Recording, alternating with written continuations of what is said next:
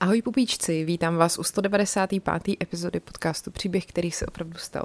Já jsem Markéta a já jsem vám původně slibovala, že tato epizoda bude o eh, lovcích nacistů a o tom, jak nacisti zdrhali po druhé světové válce z Evropy pryč. Tohle samozřejmě udělám, ale příští týden, protože uh, jsem teďka natočila velmi zajímavý rozhovor, který se navíc vztahuje k uh, takové akci, která bude příští týden. Takže já vám to vysvětlím. Já jsem byla pozvaná na akci, kterou pořádá Akademie věd. Prosím vás, jo, Akademie věd chce mě na akci. Uh, je to totiž akce, která se jmenuje Týden mozku. Jo, je to čím dál tím lepší, že jo. Eh, je to takový festival eh, a vlastně už se koná od roku 98. Eh, je to festival nejnovějších objevů a trendů ve výzkumu mozku a neurovědách. Jo? Je to součástí takzvaného Brain Awareness Week, což je taková kampaň za zvýšení povědomí veřejnosti o úspěších a přínosech výzkumu mozku.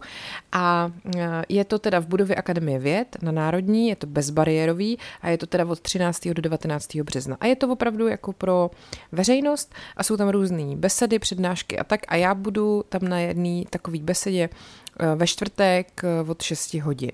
No a teď, když oni to se mnou domlouvali, tak eh, mě vlastně napadlo, že by se mi líbilo nějaký takový téma zpracovat do podcastu. A pak jsem si uvědomila, že už jsem mluvila o příbězích lidí, kteří tvrdí, že přežili svoji smrt. Takový to, že zažili klinickou smrt a pak viděli něco. Takový to near death experience, prostě když už jste skoro na té druhé straně, vidíte ten tunel a nakonec se vrátíte zpátky. A ty lidi mají hodně zajímavé zážitky, natočila jsem o tom epizodu a mám pocit, že jsem to natočila uh, do bonusů na piky.cz lomeno paní královna a herohero.co lomeno podcast příběhy a napadlo mě popovídat si o tomhletom s někým, kdo tomu rozumí. No a tak jsem si popovídala s panem docentem Martinem Balíkem, který si myslím, že je tady na tohleto téma velmi povolaný, protože on uh, vlastně celý svůj profesní život se věnuje když to jako řeknu blbě, tak tomu, aby uh, vlastně lidi dostával už skoro z toho druhého břehu zpátky na ten břeh, na kterém jsme všichni teďka, jo. Takže jsme si povídali o tom, uh, o, o různých věcech, které mě napadaly ohledně toho, uh, co se děje s lidským mozkem, když je člověk v komatu, když uh, třeba je i při anestezi, při operaci, když jakoby umírá a když se jakože vrací zpátky a tak. Uh, tak uh, doufám, že vás to bude bavit. Jenom pozor, na posledních pár minut našeho rozhovoru venku se spustil strašný mordor, začala vychřit se a pršet, tak nevím, jest, jak, jak zvukově to tam bude, snad to není nic strašného. A na to, na to téma těch uh, krystých stezek a útěk nacistů se teda můžete těšit příští týden. Tak jo, tak uh, rozhovory zde a doufám, že vás zaujme tak jako mě a dejte mi vědět.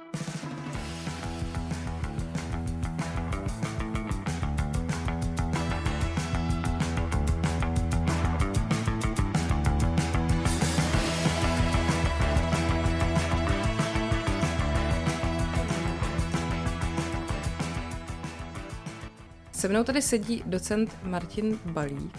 Eh, je to předseda České společnosti intenzivní medicíny a tu druhou věc jsem zase zapomněla, tak to můžete doplnit. A vedoucí intenzivní péče ve FNA. Dobrý den, děkuji vám, že jste uh, přijal moje pozvání, že se se mnou budete povídat. Těšilo mě a doufám, že to bude přínosné. Uh, já jsem totiž uh, v podcastu točila epizodu o tom, co můžou lidé prožívat asi zřejmě možná, když se dostanou do stádia eh, klinické smrti. A těch zážitků eh, je hodně a bývají hodně podobné a na to konto mi potom hodně posluchačů psalo a svěřovalo se mi se svými zážitky. A já jsem si říkala, že by bylo fajn si o tom povídat s někým, kdo hm, tomu rozumí a uměl by třeba vysvětlit, proč se ty věci dějou a možná uh, jako nám pomoct pochopit, že to je jenom třeba nějaká uh, vyloženě jako fyziologická věc, že to není, není nic transcendentálního, hmm. což je možná pro spoustu lidí třeba zklamání. Tak já si myslím, že klíčem k pochopení toho, co ty lidi popisují, je to, že ta klinická smrt je strašně heterogenní záležitost my v podstatě si představujeme stav, kdy někomu přestává být srdce a on vlastně upadá do bezvědomí. A tohle se uniformně samozřejmě děje ve chvíli, kdy to srdce skutečně zastaví činnost jako pumpa, tak během 14 sekund ten mozek se musí dostat do bezvědomí, protože nedostává okysličenou krev. A potom samozřejmě je otázka, co se děje dál, protože eh, ten mozek začne trpět funkčním poškozením, který od druhé minuty dál začíná přecházet jaksi do organického poškození těch nervových buněk a od páté minuty dál nastává určitá fáze nevratného poškození těch nervových buněk. To samozřejmě může být eh, variabilní, protože ta klinická smrt nemusí znamenat vždycky, že to srdce se úplně zastaví, jako když se zastaví auto na křižovatce, ale to srdce třeba přechází do vyloženě nepříznivého typu arytmie, kdy nepumpuje dostatečný objem krve, kdy je třeba tak strašně pomalý, eh, že ten člověk je bezvědomý a přitom dostane třeba třikrát, čtyřikrát za eh, minutu eh, nějaký objem krve, který nakonec přeci jenom podaří umožní tomu, tomu člověku překlenout tu kritickou fázi, než třeba se mu dostane nějaký pomoci a to srdíčko mu naskočí. Jo. Čili hrajou tam roli i faktory zevní, který nesouvisí vždycky jenom s tím, jestli náhodou to srdce během té klinické smrti se třeba vracelo zase zpátky a ty lidi se jako probírali třeba z těžkých stavů pomalého srdečního rytmu nebo arytmí.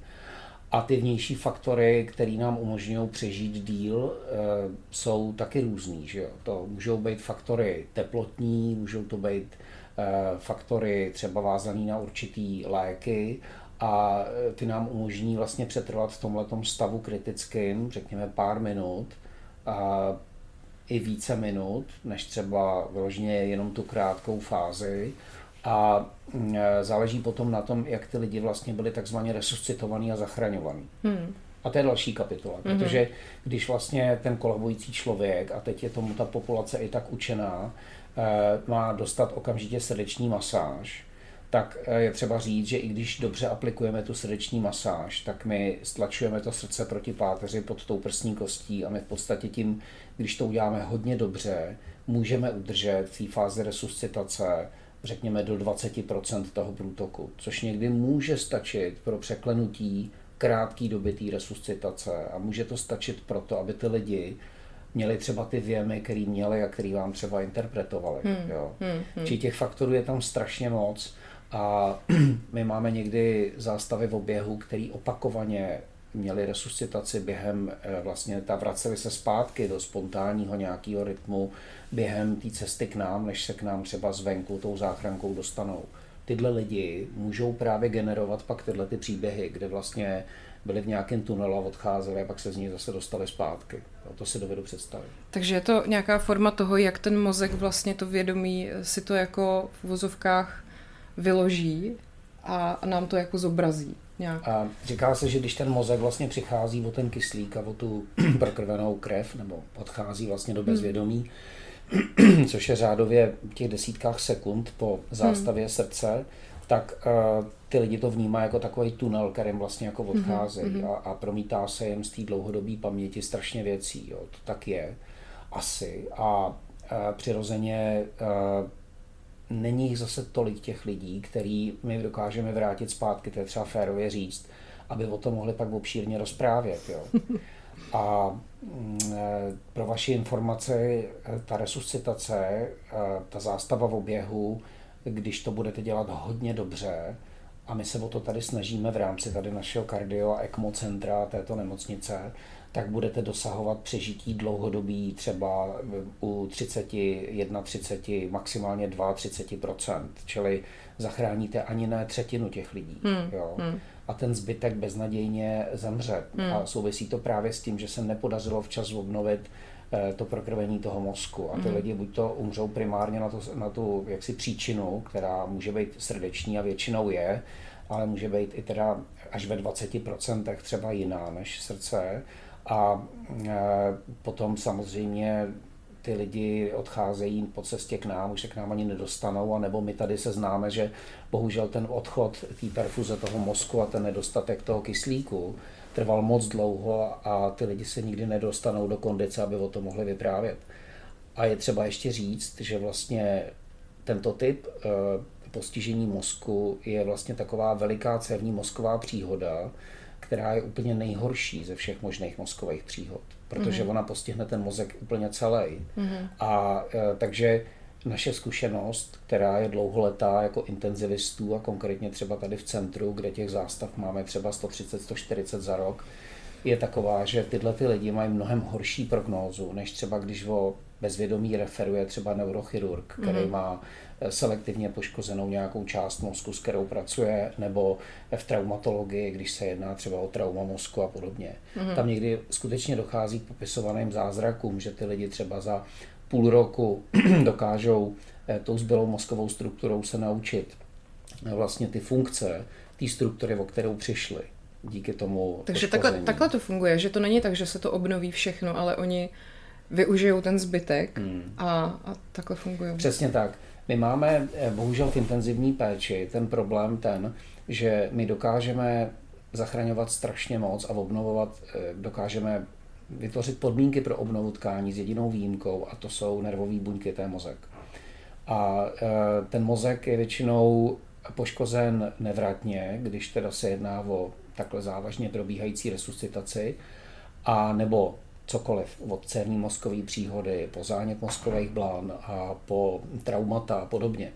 A vždycky je potřeba, aby ty zbylé mozkové struktury se natrénovaly a dokázaly se naučit ty funkce, o který ten mozek přišel. Hmm. Tahle ta plasticita je velice dobrá třeba u malinkých dětí hmm. a mnohem horší u dospělých. Hmm.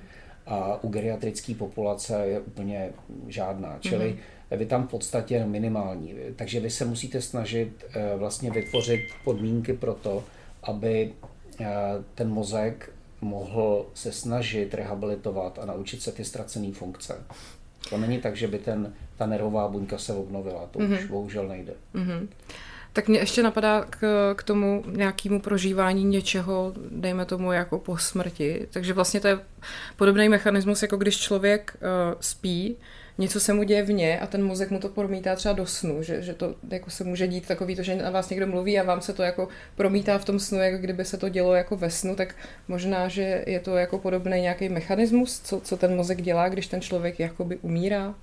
A myslím si, že je to tak popisováno, skutečně hmm. je to věc, která je souvisí s dlouhodobou pamětí a tím vlastně, co ty lidi, co se jim promítne ve chvíli, kdy ten mozek jako funkčně odchází hmm. a Eh, dá se říci, že eh, máte do jisté míry pravdu, ale objektivní data my prostě pro tohle to moc hmm, nemáme. Mm, mm, mm, jasně. Eh, my víme, že jsou i data, které se týkají třeba objektivizace různých reflexů předsmrtných a podobně, hmm. ale tyhle ty subjektivní věmy, hmm. to jsou v zásadě kazuistiky a, a Eh, dojmy lidí, kteří byli úspěšně resuscitovaní hmm. a někdy paradoxně dlouho. To hmm. znamená, byli dobře resuscitovaní někým, kdo jim zajišťoval tu minimální, jak řekněme, nutnou hmm. Eh, dávku kyslíku pro ten mozek a eh, oni vlastně laborovali na hranici teda biologické smrti a dostali se včas do rukou někomu, kdo vlastně jim obnovil tu funkci hmm. toho hmm. srdce vlastně a toho cirkulačního systému, který jim ten mozek znovu prokrvil.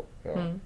Takže takový to, když člověk říká, že se mu promítnou celý život před očima, tak to vlastně asi možná Dá je... se říct, že jo. jo. No. Já si myslím, že asi to tam bude. Hmm. A mm, samozřejmě my tohle slýcháváme od lidí, kteří tady eh, za náma pak chodí a říkají, hmm. děkujeme, no. Hmm. což je příjemný. Hmm. No a to mě zajímá, eh, když jsou to potom takový ty případy lidí, kteří leží v komatu dlouho a pak se z něj proberou, ty taky tvrdí, že vlastně nějakým způsobem vnímali to, co se kolem nich děje, když byli v tom hlubokém, řekněme, spánku. To je taky jako možný? Je. Mm-hmm. A tam právě je zase ta heterogenita, jo? protože já ve své praxi za 30 let znám lidi, kteří měli třeba naprosto devastující poranění mozku. E, ty lidi ale měli třeba trauma, měli primární poškození mozku, kde přišli o velkou část, teda, eh, nebo značnou z pohledu funkce té mozkové tkáně, a přesto e, se dokázali zbylou částí, vlastně, nebo teda zbylou, zbylými partiemi mozku e, postupně zase vrátit do funkčního života, který byl pro ně naprosto přijatelný. Mm-hmm.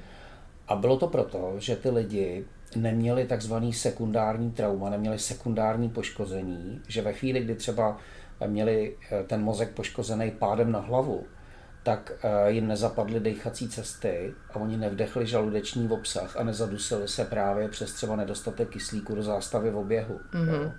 To znamená pro nás naprosto ultimátní stav, ze kterého se ty lidi eh, prakticky nikdy neproberou, je třeba zástava v oběhu při dušení. Jo. To mm-hmm. je mhm. stav, kdy mm-hmm. vlastně je to asi nejhorší varianta nedostatku kyslíku pro ten mozek, kdy už vlastně ten kyslík tomu mozku chybí dávno předtím, než se to srdce zastaví. Jo.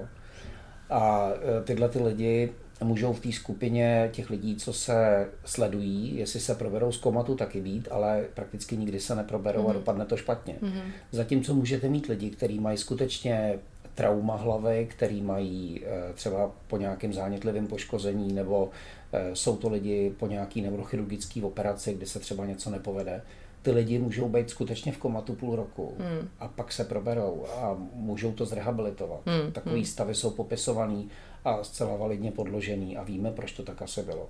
A co se během toho komatu jako děje? Proč se stane, že pak se ten člověk probere? To se tam nějak eh, jako regeneruje něco? Nebo... Dalo by se říct, že jo. A taky se dá říct, že eh, je to subjektivně vnímaný koma tím okolím, Aha. ale často tam je nějaký neurologický vývoj. My mm-hmm. vidíme neurologický vývoj. Mm-hmm. My máme lidi, kteří my dokážeme objektivně odhadnout, jestli ten mozek má, nemá šanci a to už během prvních sedmi dní po té příhodě. Mm-hmm. Jo. My tam vidíme nějaký posun a vidíme to z objektivního neurologického vyšetření, mm. který si děláme denně u toho pacienta a taky z toho, jak se chová, jak reaguje a máme taky nějaký zobrazovací metody, my koukáme hned z kraje, jak tím mozkem teče krev, koukáme to je ultrazvuk, eh, koukáme na samozřejmě nějaké zobrazení toho mozku, ať už je to základní třeba CT, jak si se zobrazením cévního systému a podobně. A eh, máme taky možnost elektroencefalografie a, a můžeme samozřejmě jít i dál. A my vlastně podle tohodle, neříkám, že to všechno děláme u každého, to ne, ale my vidíme podle jaksi objektivních ukazatelů během prvních sedmi dnů, jak se to bude odvíjet. A a to především u těch lidí, kteří právě prošli tou zástavou oběhu a tou klinickou smrtí. Hmm. Tam si myslím, že těch prvních sedm dní nám ukáže, kterým směrem se to asi bude ubírat. Hmm. A přesto uh, stane se, že se to vyvíjí jako jinak, než jste odhadli, nebo jinak, uh, myslím teď spíš líp než hůř? Jako, že se stane nějaký ten jako v úvozovkách zázrak? No, my pracujeme vždycky s nějakým procentem pravděpodobnosti, mm-hmm. že jo? To je v medicíně úplně normální, protože nic není binární, jako černá, bílá nebo dvojková soustava u nějakého jednoduchého počítače. Jo? Čili mm, my se snažíme, aby vždycky jsme si byli jistí, že ta prognóza je špatná. Ve chvíli, kdy máme i sebe menší pochybnost, tak tomu necháváme samozřejmě otevřený dveře protože nejhorší, co bychom mohli udělat, že bychom někomu přisoudili tu špatnou prognózu a eh, odpískali to dřív, než hmm. budeme mít 100% jistotu. Jo. A to je věc, kterou prostě my nemůžeme připustit. Takže eh, my skutečně musíme mít velmi validní ukazatele toho, že po těch sedmi dnech, řekněme třeba od té oběhové příhody, eh, ten stav nebude dobrý. Mm-hmm. A když máme pochybnosti a nejsme si jistí, že bude možná dobrý, tak je zcela zásadní tohleto ventilovat s těma příbuznýma, s tou hmm. rodinou. A my návštěvy absolutně nelimitujeme a snažíme se jim to vždycky vysvětlit, co tady děláme. A na druhou stranu jim třeba musíme taky říct, jako, že ta prognoza je špatná, že jo? protože ty falešní očekávání to je velice, velice nepříjemný a je to i neetický.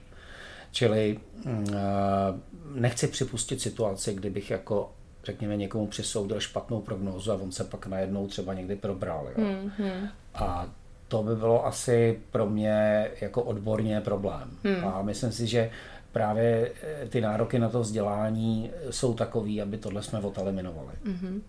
A, a taková ta věc, co se děje u těchto těch asi, asi poranění zřejmě, že ten člověk se jako cíleně uvede do umělého spánku, hmm. tak to se dělá taky jako proto, aby, ten, aby, aby se to všechno nějak jako nebo pro, proč se nemůže nechat bdělej? Co by se stalo? Tak pokud jde o ten mozek samotný mm. a když ten mozek má problém, tak vy vlastně, když ten mozek uspíte, tak mu snížíte spotřebu kyslíku. Mm.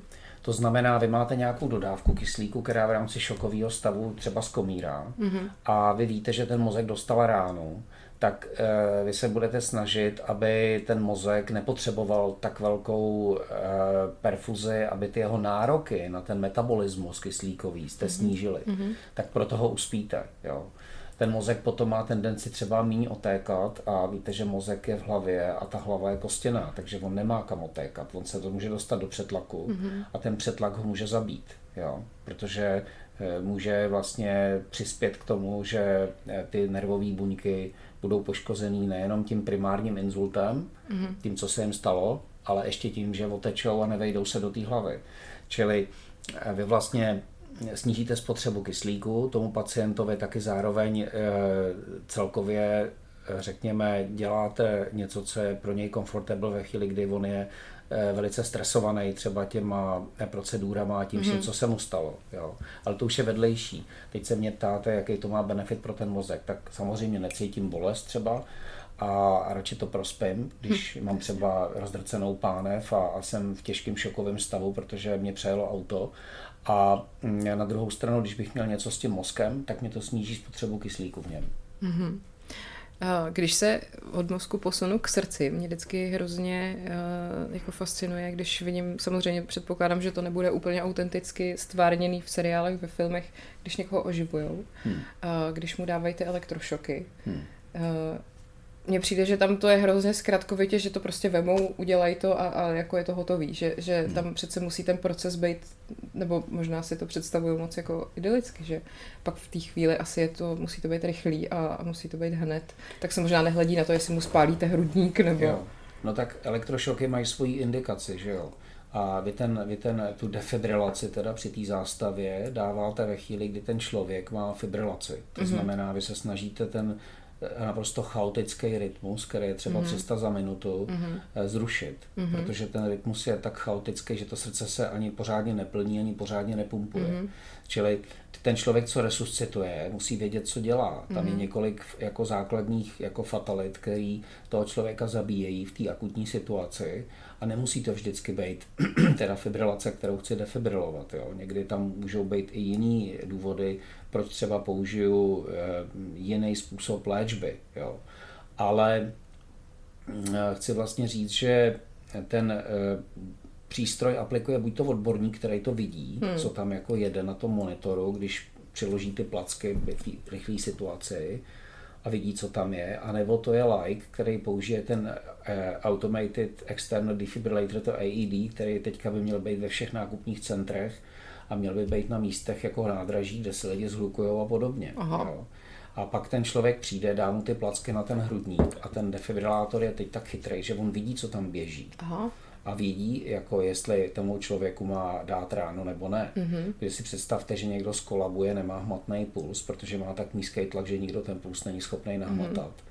Ale normálně mu jede srdce s běsilou tachykardí, protože je špatně naplněný a mm-hmm. on samozřejmě v tu chvíli, když kolabuje, má problém. A nebo naopak to může být někdo, kdo má třeba pomalej rytmus, a tam se vracím k tomu, že spousta těch lidí, kteří popisují své zážitky z toho, že umřeli, taky mohlo mít třeba 20-30 pulzů za minutu, který nikdo nenahmatal a masíroval je. Mm-hmm. A, mhm. a pod tím běžel nějaký hodně pomaličký rytmus, který mm. jim zajišťoval nějakou bazální perfuzi mozku. Tak jenom abyste věděla, že jsou jako příklady různých stavy. Takže buď to, to pozná ten odborník, anebo to pozná ten defibrilátor. A když hmm. ten defibrilátor pozná, že někdo skolaboval a má přitom tachykardy a jede tam rytmus, který nebude defibrilovat, tak se zablokuje a ten výboj by neměl podat. Hmm. Jo? Hmm. Protože se stává často, že lidi resuscitují a masírují někoho, kdo pod tím má nějaký svůj rytmus. Jasně. On se pak probere, zařve a co po mně skákáte, že jo? jo. Ale to je dobře. Jo.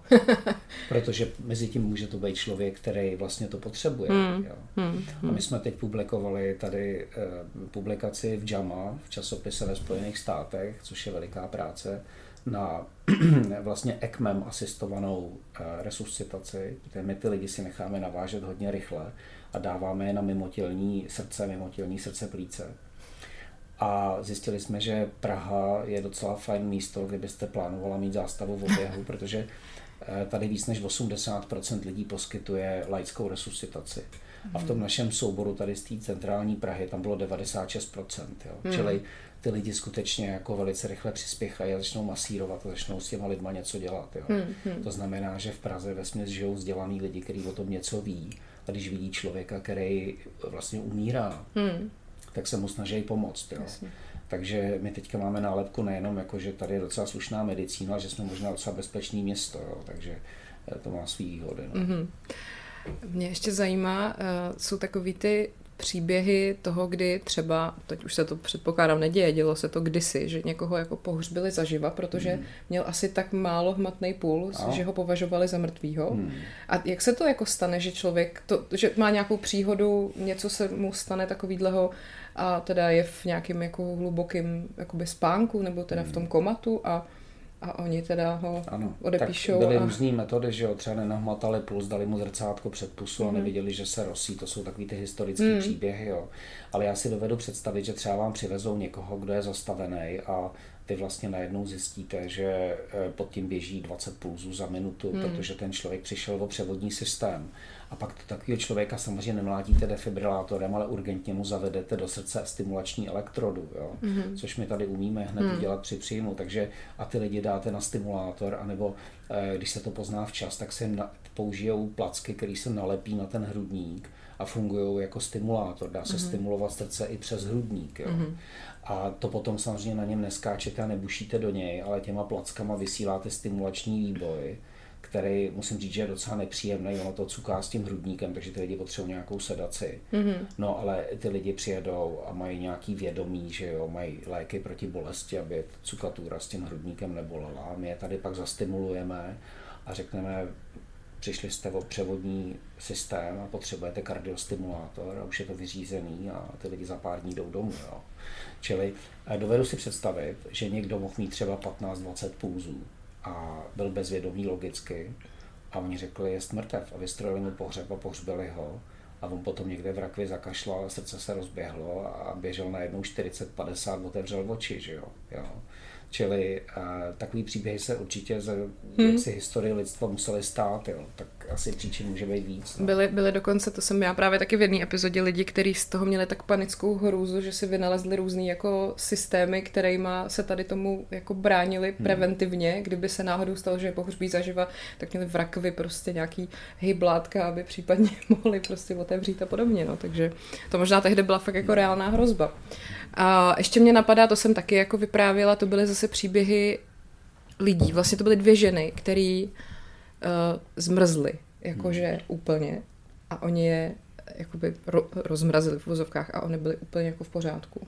To my tady děláme, no to, jako co se stane? Tam taky se to všechno úplně jako tak sklidní na, na takový minimum, že... Tak má to dvě varianty, jo. Tak buď to je to takzvaná akcidentální hypotermie, a to tady máme každou zimu. To je jako, že když někdo řadu. prostě umrzne na ulici. Jo. Mm. A nejsou to vždycky bezdomovci, Jasně. těch je třeba řekněme třetina. Ten, ty zbylí dvě třetiny jsou lidi, kteří jdou z Mejdanu, někde usnou, před hospodou, mm nebo lidi, kteří dostanou epileptický záchvat někde na samotě na zahradě třeba, hmm. nebo lidi, kteří eh, mají hypoglykemický stav, nesedne jim cukrovka, hmm. nebo lidi, kteří z velké části se tráví. Jo. Hmm. Jsou lidi, kteří se otráví a jdou se ponořit do Vltavy, jo. nebo nebo lidi, kteří se někde opijou a vsadí se, že v březnu přeplavou tadyhle u Mánesova mostu. Jo. Mm-hmm. A podobně. A teď jde o to eh, tyhle ty lidi vrátit do života ve chvíli, kdy mají teda kriticky nízkou teplotu. A my ty lidi přednostně dostáváme záchrankou sem. A někdy to jsou lidi i z poměrně slušné dálky, protože platí heslo, že nikdo není mrtvej, dokavat je ohřátej a mrtvej. Jo. Protože mm-hmm. skutečně ty přežívací časy jsou daleko delší. Já jsem vám říkal, že okolo páté minuty už je nevratný poškození mozku.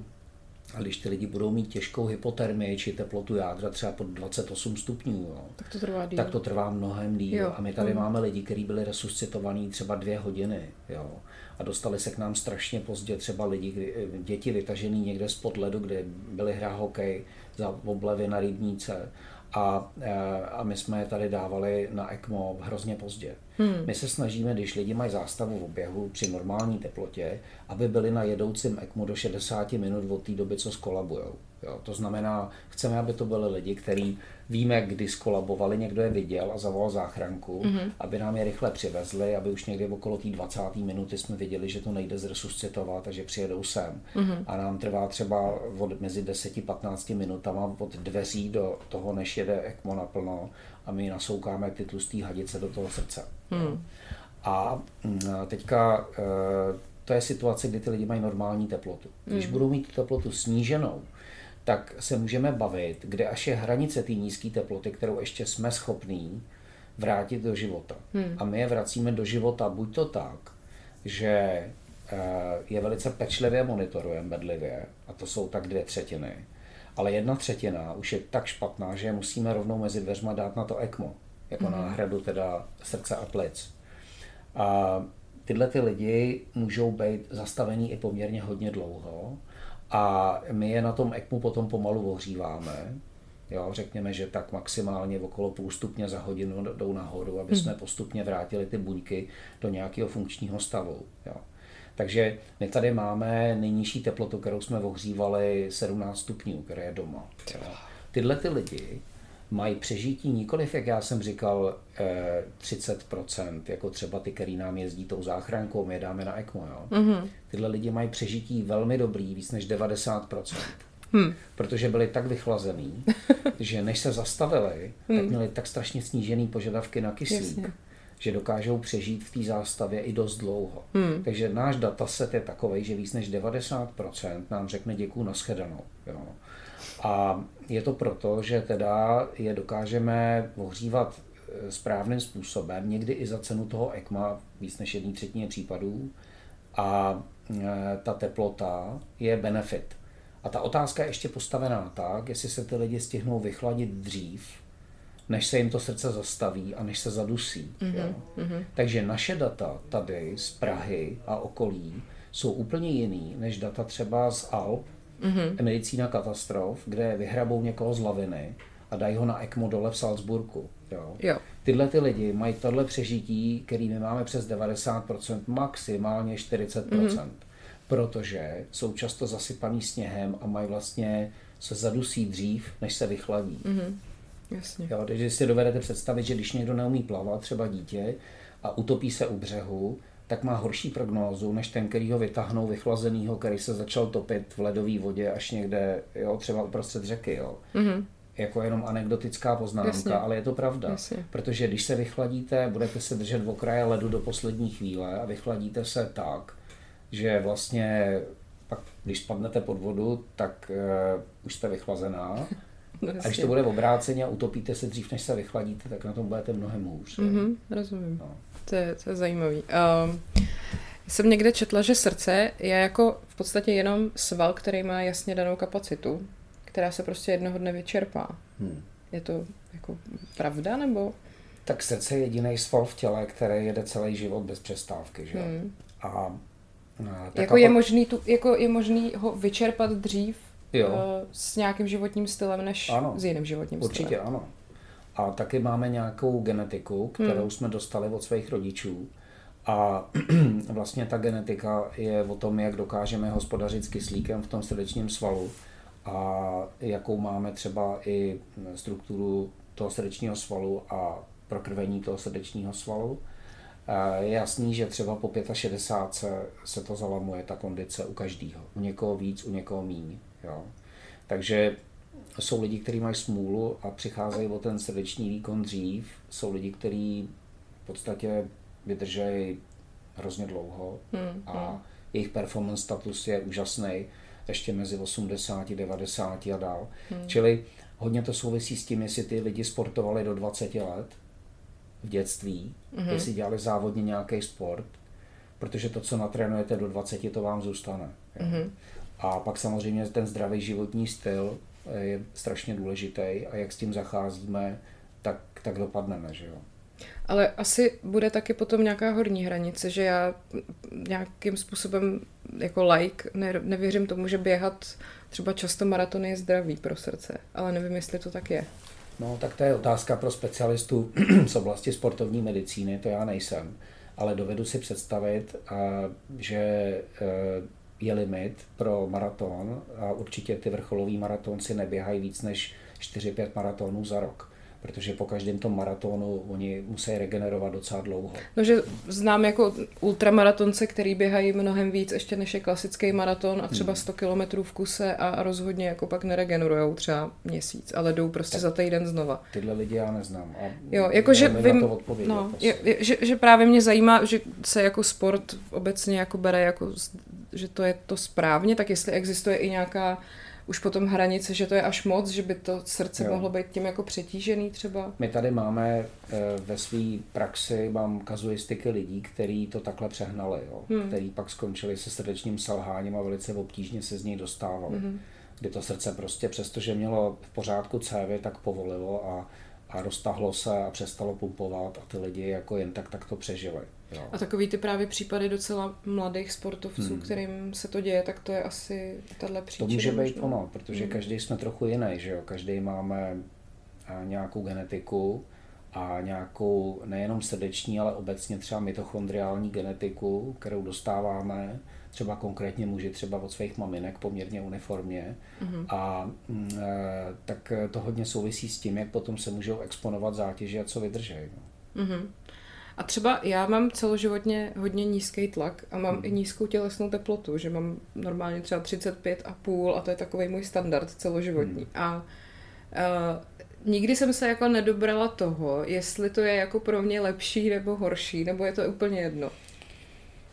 A tak eh, tu teplotu nevím, jestli to asi nebude nic zásadního a ten tlak eh, samozřejmě, pokud se vám to pak nepřehoupne do nějakého vysokého tlaku později, tak pokud vás neohrožuje, tak to není vůbec špatný. Hmm. No, nesmíte samozřejmě dělat akrobatickou eh, leteckou akrobaci, protože v těch zatáčkách byste třeba, nebo obecně přeháním, že jo, hmm. Eh, exponovat se situacím, kdy můžete mít eh, kompromitovaný prokrvení těch vitálních orgánů hmm. třeba, hmm. jo.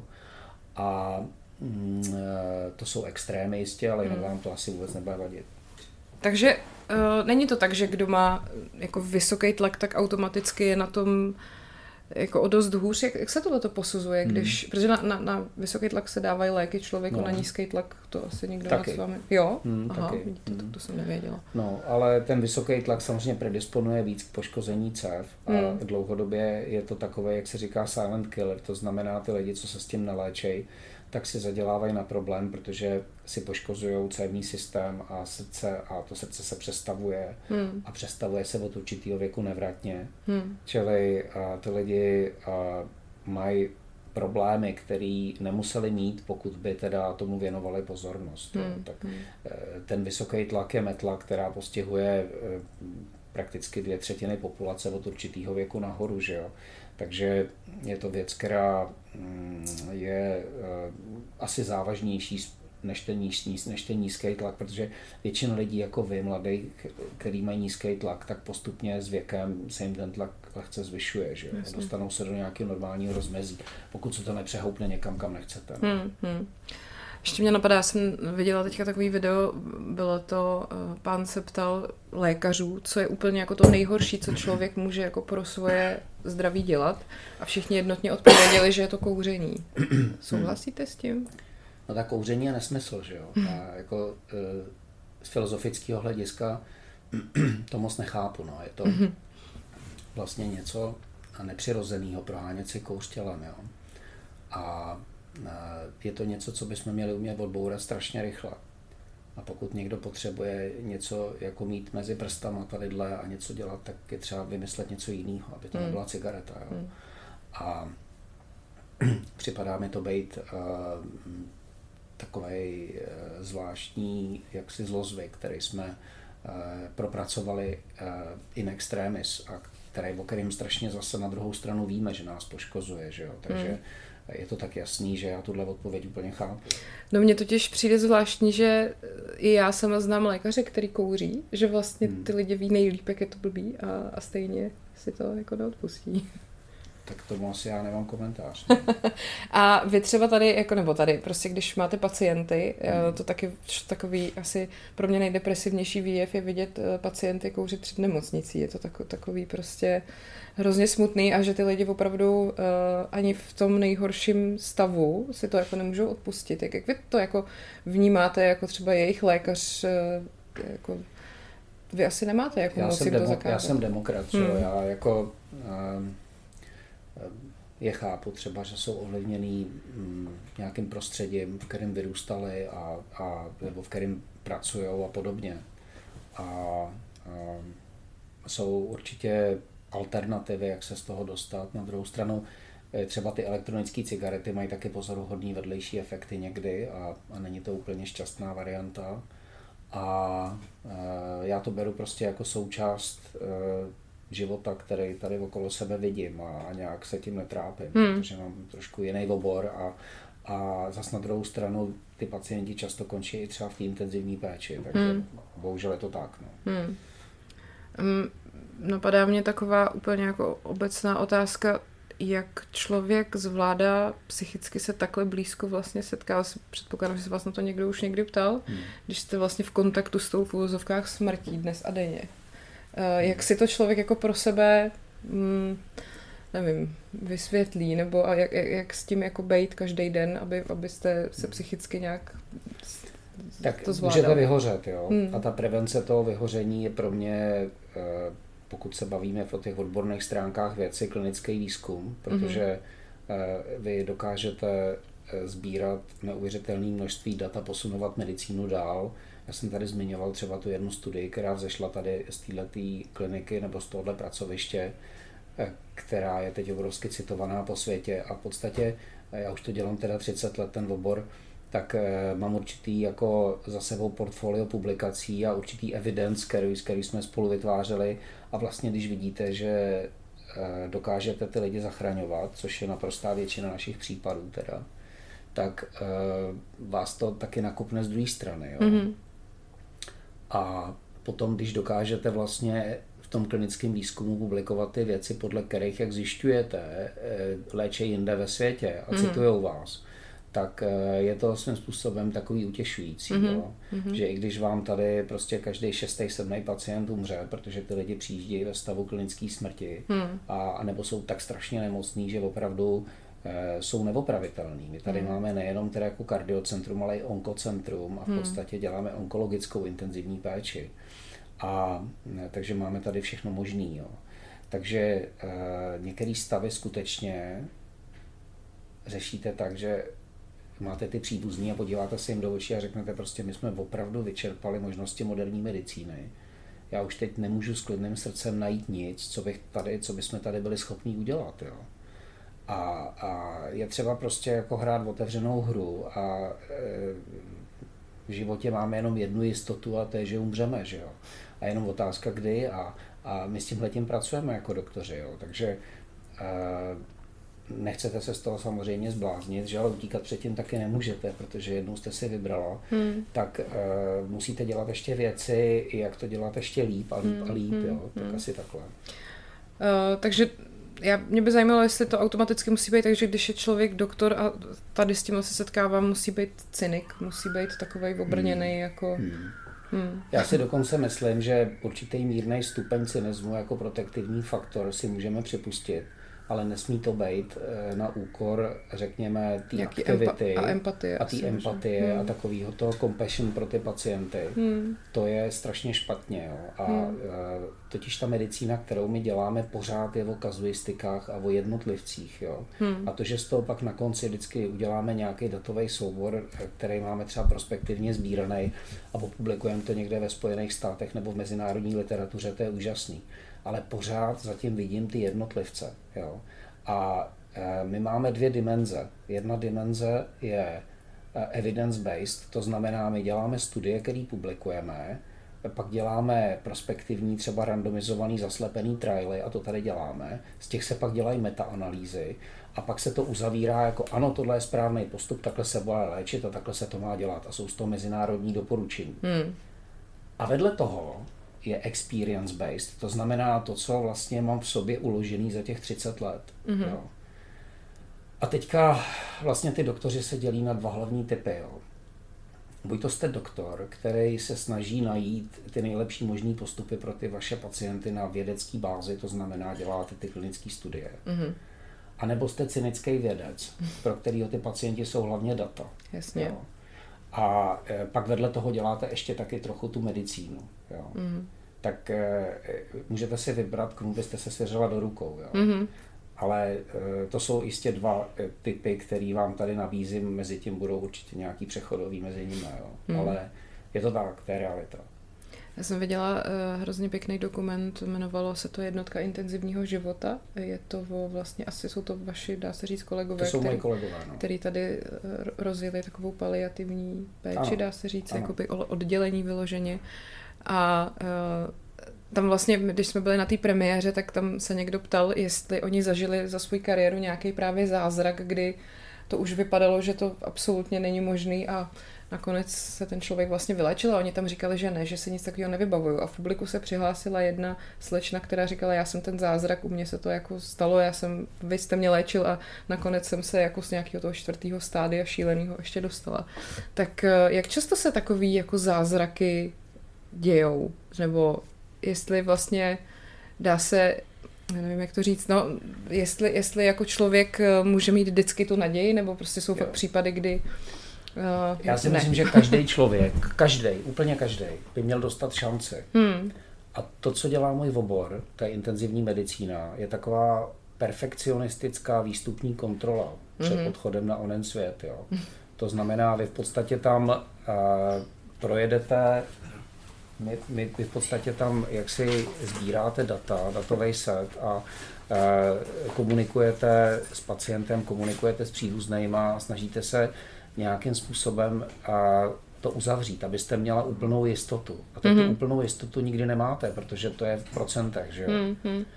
Ale tak to je jedna dimenze. Jo. Druhá dimenze je ta, že máte nějaký skórovací systémy, když toho pacienta přijímáte. Mm-hmm. A ty skórovací systémy, když si se sumírujete dohromady jeho orgánové funkce a to, mm-hmm. jak mhm. se to stalo celý, proč mm-hmm. se k vám dostal, mm-hmm. tak vám řeknou, jak velkou šanci má ten člověk umřít. Řekněme, že všichni naši pacienti, kteří se ke mně dostanou, k nám tady na kliniku, mají průměr plus minus, no medián šanci umřít třeba v okolo 55 až 65 hmm. jo. A to jsou všichni napříč. To nejsou jenom tyhle, ty, který přijedou ve stavu klinické smrti a jsou masírovaný a my je dáváme na ECMO. Ty jsou mnohem horší, že jo. Hmm. Ty jsou přijedou de facto mrtví, jo. Ty, ty, ty se blíží 100%. Jo. Takže už ten zázrak je, že vlastně my z nich 30% pošlem domů a oni řeknou děkuji, naschledanou, bylo to fajn a mají tady potom dál ambulantní péči, když potřebují. Hmm. Ale obecně, u těch obecních, obecně intenzivních pacientů, když máte šanci umřít třeba 60%, a nakonec vám umře těch pacientů 16-17%, hmm. protože vy to trojnásobně snížíte, tuhle tu šanci tím, co tady děláte. Hmm tak já nevím, je to zázrak, já myslím, že je to prostě rutina, je to moderní intenzivní péče, hmm. jo. Ale mezi nimi skutečně určitě budou kazuistiky, kde jsme si byli sakra nejistí, jestli to vůbec přežijou. Jo. Hmm. To byli lidi, kteří tahali za kratší konec úplně od začátku. Hmm. Ty měli třeba šanci přežít 5%. Hmm. Ty lidi jsou doma hmm. jo, a žijou roky. Hmm. Docela slušnou kvalitu života. Hmm. Jo. Ještě mě, ještě mě napadla jedna věc k tomu mozku. Dějou se případy, kdy člověk je v komatu nebo má nějaký zranění, nějaký trauma. Pak se jakoby vrátí do života a najednou má třeba jinou povahu nebo uh, mluví jiným jazykem, hmm. umí najednou mluvit jiným jazykem. Hmm.